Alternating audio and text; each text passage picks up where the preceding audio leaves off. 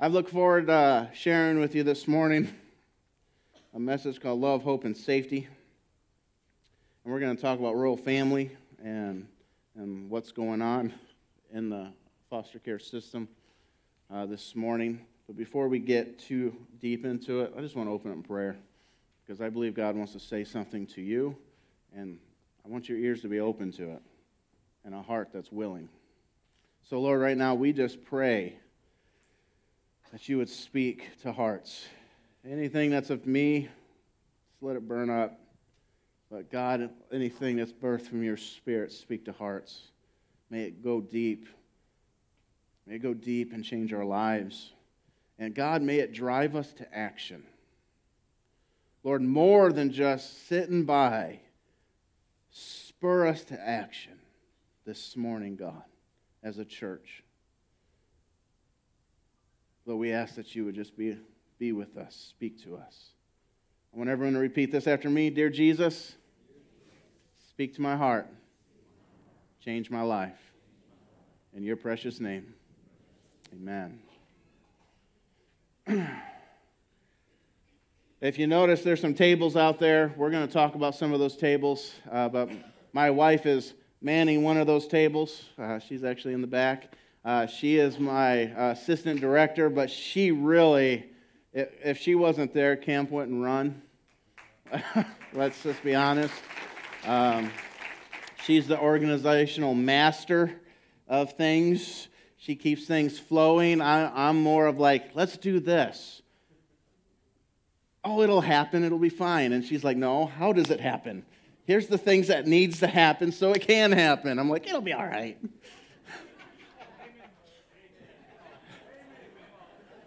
Say I'm not the only one in the room, but we need all of them. We need the visionaries and the planners. We need them all.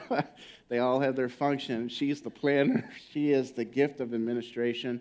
And uh, literally, I couldn't do it without her, and I appreciate her. So make sure she feels loved out there. She'll be answering questions because she probably has the answers more than I do. Uh, but, uh, but we work together, and uh, I enjoy this part of things. She enjoys that part of things. So it's, it's perfect. It works out great. We don't have too many arguments about it, but sometimes. But, uh, so what is Royal Family Kids Camp? It is a week long camp for the abused and neglected uh, between 7 and 11 years of age. Uh, many of our kids come out of the foster care system. Um, and I, I'm here to bring awareness to you guys this morning. I want you to be aware of what's going on.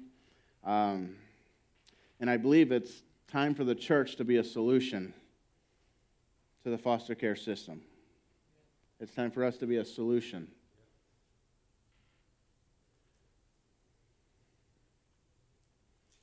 There's a whole group of people that have been forgotten and virtually unreached. And mainly because we don't have access, but we do now. We have access we can love on them. Jesus said this in Luke 9 that uh, he brought in a little child and he was talking to his disciples. He, he, he put a little child next to him and he said, Anyone who welcomes a child welcomes me and the Father who sent him. Now, the thing is, with that verse, I started thinking about that. The reality is, is he didn't put any disclaimer on what kind of child. He didn't put any disclaimer. He didn't say if anyone welcomes a good child. He didn't say, if anyone welcomes this perfect little angel, this obedient child. If you find one of those, man, let's, let's figure that situation out and multiply that. No, he didn't put no disclaimer on it.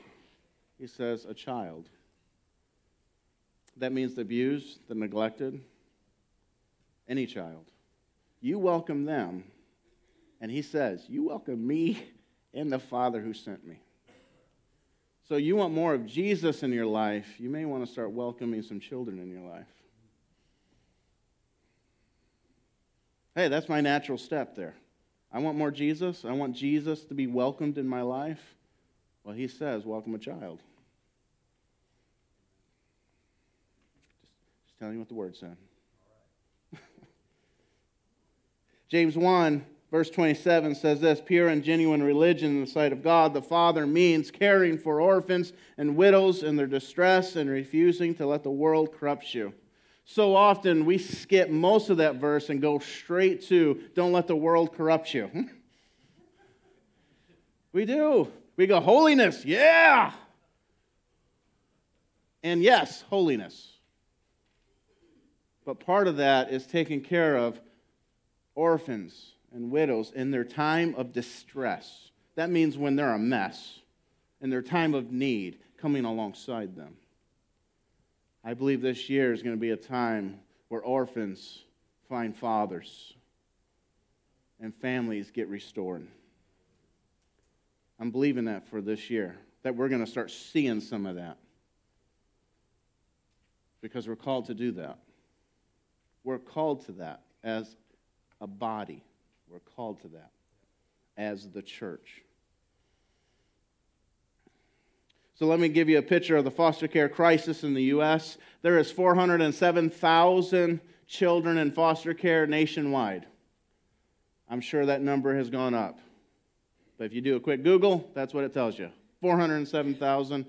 And there is 214,421 homes.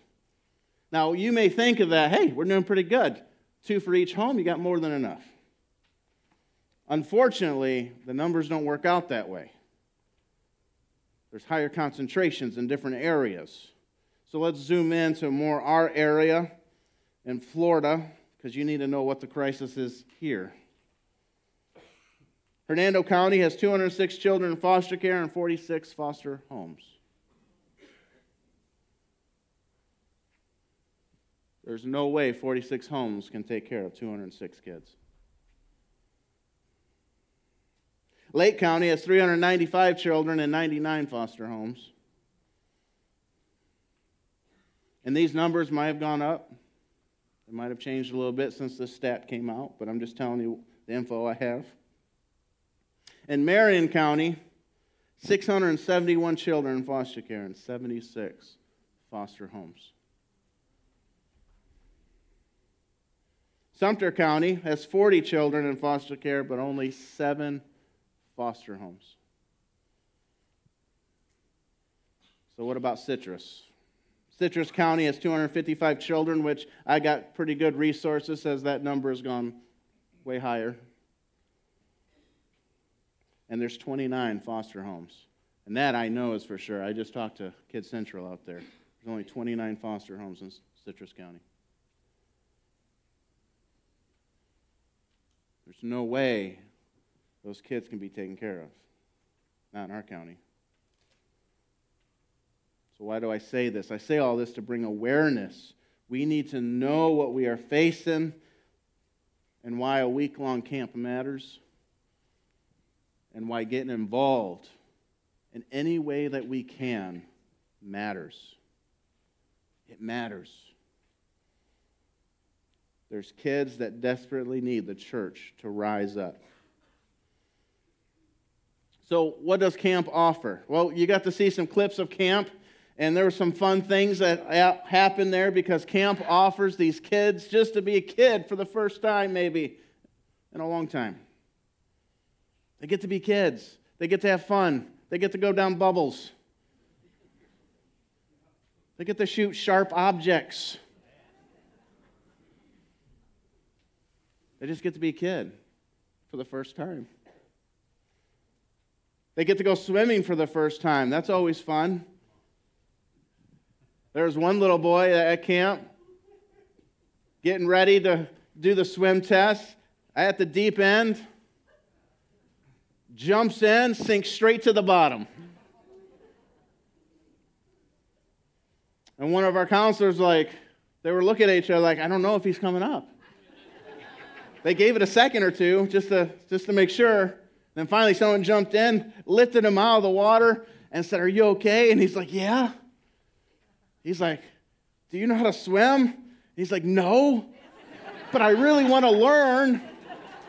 Right? It was his first time. By the end of the week, he was swimming. It was his first time. I'll tell you another testimony of a, just from the pool.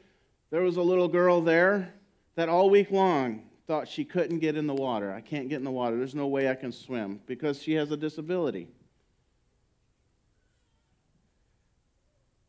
By the end of the week, she was all over that pool. She finally got in, had a time of her life. You know what? She's actually taking swimming classes still. She is learning to swim despite her disability. For some girls, it was the first time feeling like a princess. Getting dressed up, wearing the banquet gowns.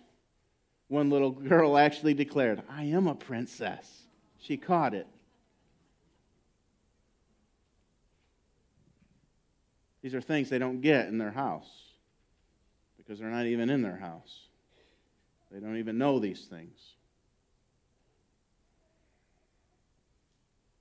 And more than that, we offer them Jesus, who I believe is love, hope, and there is a form of safety there. Jesus says, I'll, I'll, I'll cover you. The righteous run into the tower, right? And they are saved. There's safety with Jesus. But I believe love and hope brings safety, brings that felt safety. So let's dig into the word a little bit. We're going to go to Luke 10. We're going to read verses 25 through 37. This is a story that most of us are familiar with, the Good Samaritan. But don't shut down. You got to hear what is being said. Sometimes we hear, oh, I've heard that story many times. But you need to hear what's, what's being said. So in verse 25, it says, One day an expert in religious law stood up to test Jesus by asking him this question Teacher, what should I do to inherit eternal life? It's a reasonable question. And Jesus replied, What does the law of Moses say? How do you read it? The man answered, Well, you must love the Lord your God with all your heart, all your soul, all your strength, all your mind, and love your neighbor as yourself. And Jesus was like, Right. That's what Jesus told him. Right. Do this and you will live. The man wanted to justify his actions, so he asked Jesus, And who is my neighbor? See, this religious teacher or this expert in religious law wanted to clarify who exactly his neighbor was because there were certain people in his day that he hated which we'll find out, it's called a Samaritan. There were certain people that they wanted nothing to do with those Gentiles and Samaritans. So he was trying to clarify, to justify some of his actions. Like, well, who exactly is my neighbor? Is it just the guy next door? Is it just the people I like? You know, it's a lot easier to love someone you already like. But do you know sinners do that? Sinners will love people they like. I think that's what made Jesus so attractable to sinners because he loved them right where they were at. He was doing something more than what sinners were doing. That was free. I didn't say that first service. Guess that was just for you. Just take it in. So he was trying to clarify who is my neighbor. So Jesus replied with a story. A Jewish man was traveling from Jerusalem down to Jericho, and he, and he was attacked by bandits. They stripped him of his clothes, beat him up, and left him half dead beside the road. This man was abused and left half dead. They took everything he owned, they stripped him, left him in humility. He couldn't help himself. This man was minding his own business, just traveling from one town to another. He probably wasn't even making eye contact with anybody, just minding my own business, trying to get to another town. when these bandits chose to live sinfully and attack him. It wasn't this guy's fault. It wasn't, well, he shouldn't have been on that road that time of night. Should have known better. It wasn't his fault. He was just traveling along. Kids that grow up in homes where they're abused and neglected, it is not their fault. It's not their fault that their parents chose to be to live a sinful lifestyle because their sinful choices affected their kids. It's not their fault.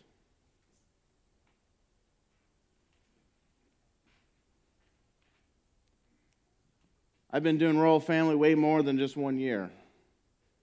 Uh, when I was pastor in Illinois, our church ran Royal Family, so for six years I was part of Royal Family.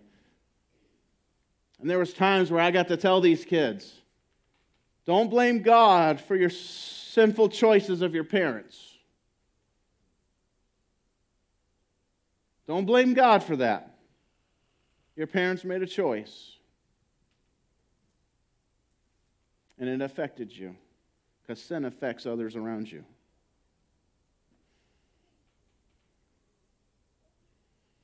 So if we continue on, verse 31 says, By chance a priest came along, but when he saw the man lying there, he crossed to the other side of the road and passed him by. A temple assistant or a Levite, another religious leader, walked over and looked at him lying there. He actually investigated a little bit. But he also passed by on the other side.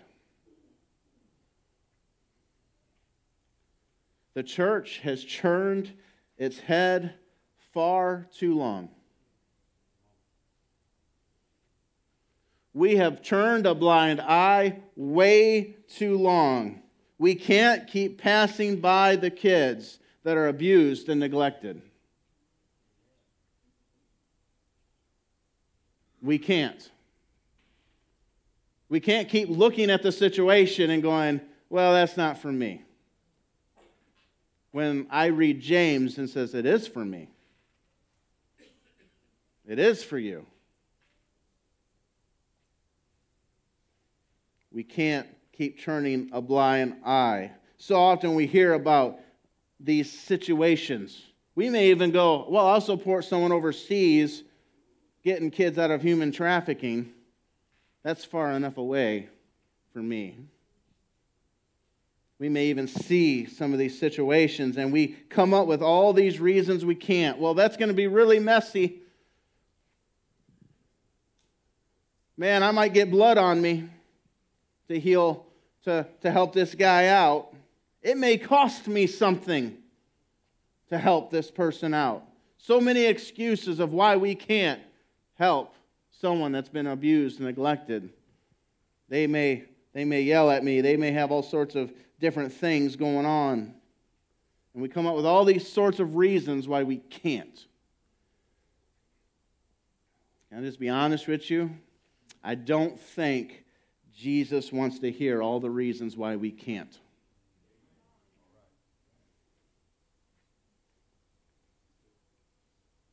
I think God probably gets tired of us when He says, hey, you should do this, and we give Him all the reasons why we can't.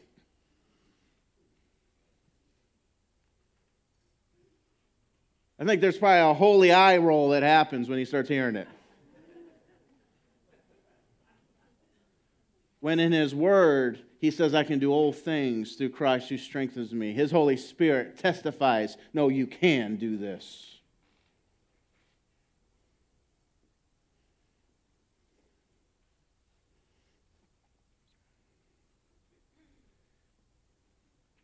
We got to quit turning a blind eye to the situation around us. So let's read on in verse 33. It says, Then a despised Samaritan came along. And when he saw the man, he felt compassion for him. Going over to him, the Samaritan soothed his wounds with olive oil and wine and bandaged them. Then he put the man on his own donkey and took him to an inn where he took care of him.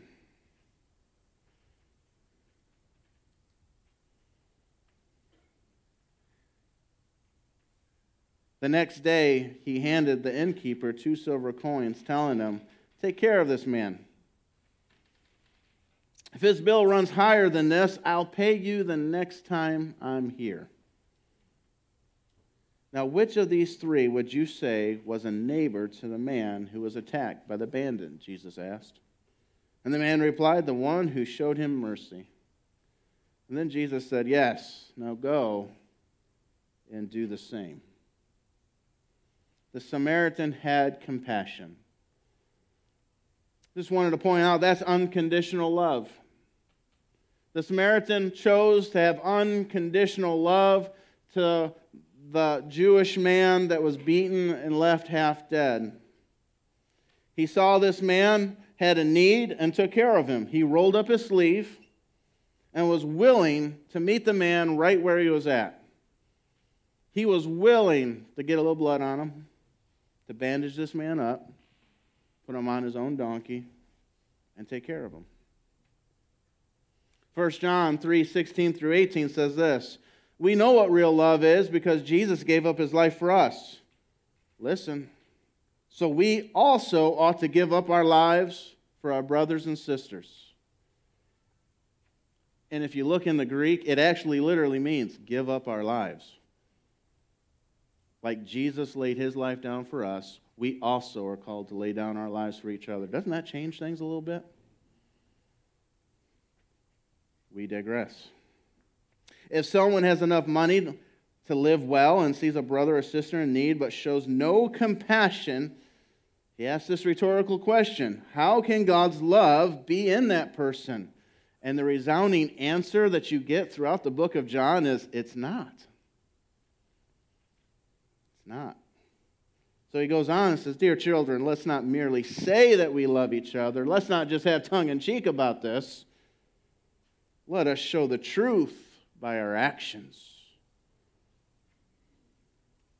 Just saying I love you to a kid means nothing. Someone that's been abused and neglected, just going, I love you, doesn't mean anything to them. In fact, when you say that, they may be thinking, well, what pleasures do I have to give to receive that love? That's why even going, Jesus loves you, they're going, what pleasures do I have to give to receive that love? They don't understand what love is. I know, that's a harsh reality, isn't it?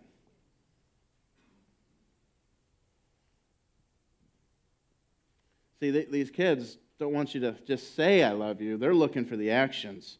They're looking for the unconditional love. You know the old adage, they don't care how much you know until they know how much you care?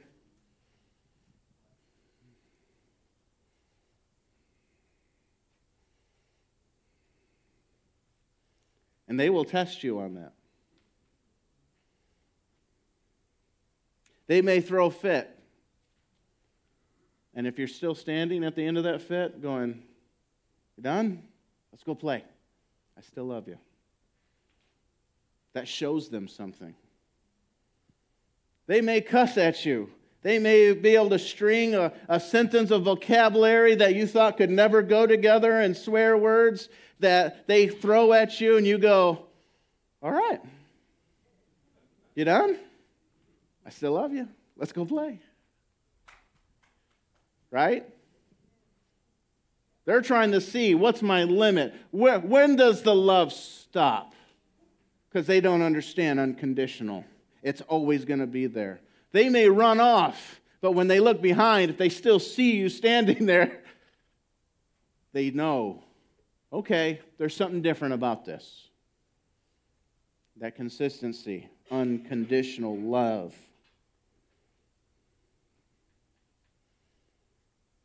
And here's what happens when you start giving unconditional love like that you will heal wounds by showing them what love, the love of Jesus, looks like. Wounds will start to be healed as they come to an understanding of what unconditional love is. Hope. This Samaritan gave this guy hope. This guy was laying on the side of the road going, Well, that's it. he thought he was going to die. But when this Samaritan came by and said, I'm going to take care of everything you need, let's get you somewhere safe. I can only imagine this guy was like, this, this isn't it. There is hope. I do have a future. That's what Jesus offers to every one of us hope in a future. That's what he offers to these kids. In fact, I got to see it. A lot of these kids, when they came in, they were so, they wouldn't look at you in the eye, but by the end of the first night, they were giving you a hug with a big smile. They're just glad to be there. Um, and the girl that declared, I am a princess, I was talking to her on Friday, and everyone's a mess. We were all crying because we knew it was the last day. But this little girl, got to say, I hear you, you found out you're a princess. And she's like, Yeah. And with hope in her eyes, she looked up at me and says, You know what? This isn't over. There's going to be next year. Because for them, this week is like a light and a bunch of darkness. There's going to be next year, there's hope. I'm going to be a kid at least one week out of this year, there's hope.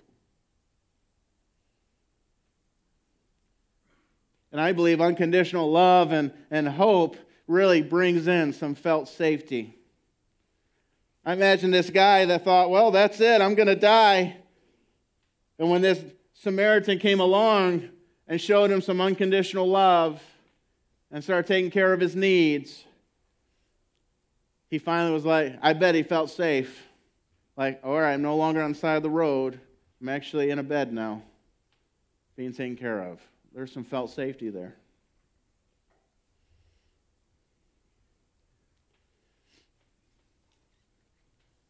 And these kids felt safe too. How do I know that? Well, because at night, we had kids that would tell us in the morning, this was the first time I slept through the night without bad dreams. I didn't have no night terrors tonight. Or they'd wake up excited. I didn't wet the bed. That was victory for these kids. They slept with peace, they felt safe.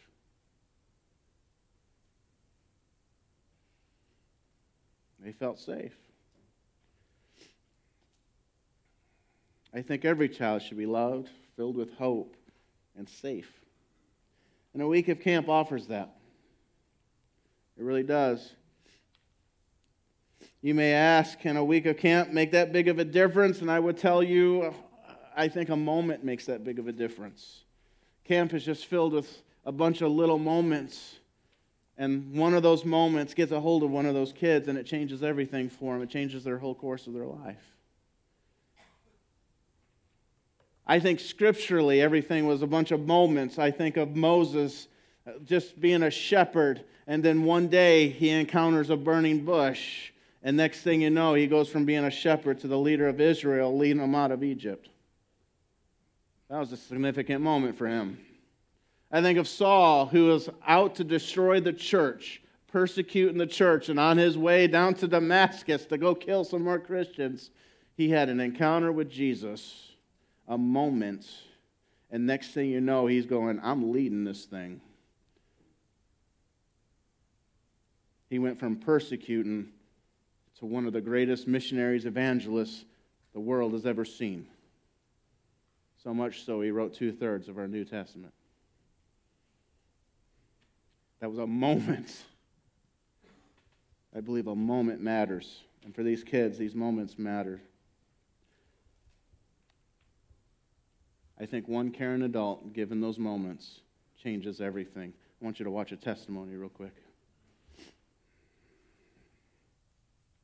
I tried to kill myself with a bottle of pills. And the fact of the matter is, I trusted no one. And looking back, I guess how could I? From the time my parents left me, to the time another foster kid raped me, to the time I was bullied so bad I genuinely could not fathom a world where I could trust anybody. So, fast forward, here I am, 14 years old, and entering my umpteenth foster home. I was a pro, a veteran at this whole sort of getting kicked out of one home, moved to the next. You meet these people who were like literally complete and total strangers 10 minutes ago who are now apparently your mom and dad. You know, kids don't take candy from strangers, just move in with them. so I'm sitting in the van in the driveway of this next home, and that's when I see Rodney. He's standing up there on the front porch, and immediately I notice this is a large fella. He's six foot five, he's 350 pounds, and as a 14 year old boy, I couldn't help but notice when he's turned to the side like that, he's shaped like a lowercase b. it's amusing now, but in the moment it was tactical. Maybe that's how I could get kicked out of this home. Maybe I could get under his skin about his weight. So I move in with him. I'm being obnoxious, I'm being ungrateful, I'm being just downright rude and mean, I'm setting things on fire. And three years later, I can't shake this guy. Rodney won't kick me out. So I step up my game. I go to the local bank in town. I open up a checking account. I put about 90 bucks in there. Then I proceed to write $10,000 worth of checks. Obviously, checks bouncing one after the next after the next. One check that bounced was for my car insurance. I'm going down the road speeding, Stillwater, Oklahoma, 88 miles an hour. No car insurance, no driver's license. I get pulled over, handcuffed, thrown in the back of a cop car, sent to jail. I call Rodney.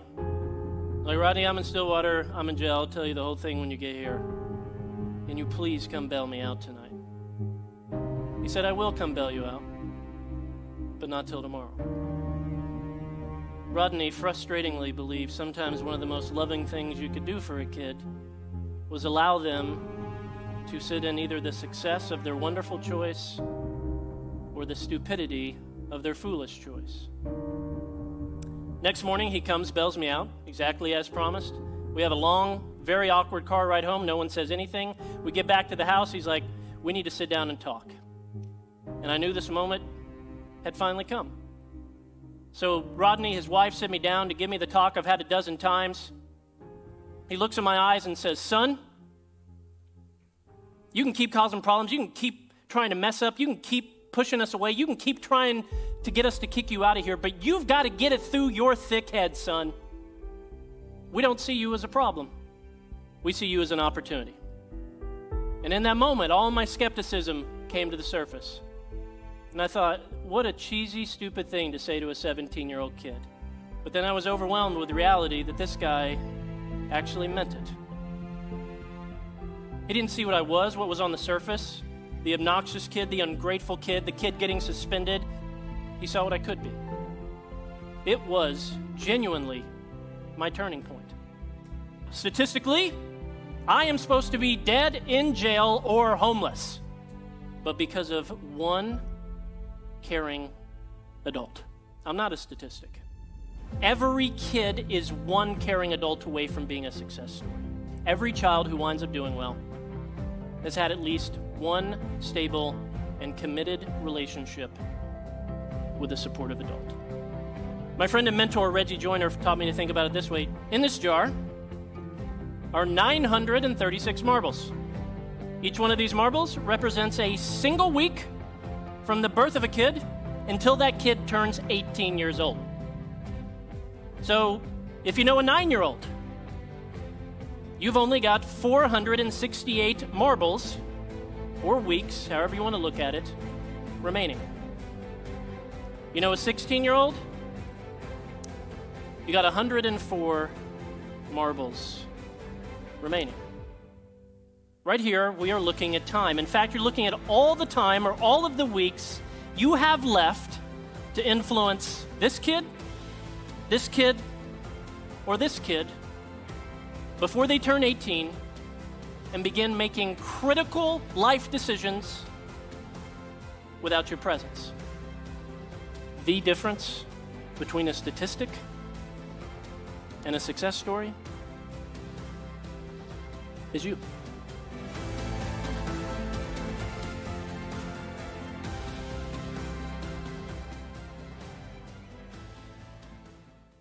Be the difference.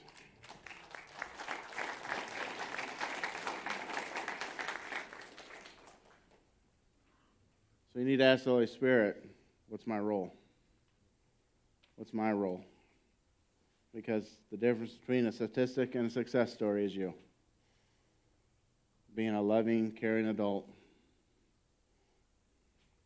There's three ways to get involved with camp. I mean, we're going to talk about it next week, but pray. Pray. Pray for these kids. Pray for volunteers. We would like to see 40 kids at camp. We need enough volunteers to do it. So pray. Pray for us. Volunteer. Get involved. There's so many things right now in our church that there's a way that you can get involved to help be a solution to the foster care crisis. Yes, be a part of camp. Fill out an application. You got questions?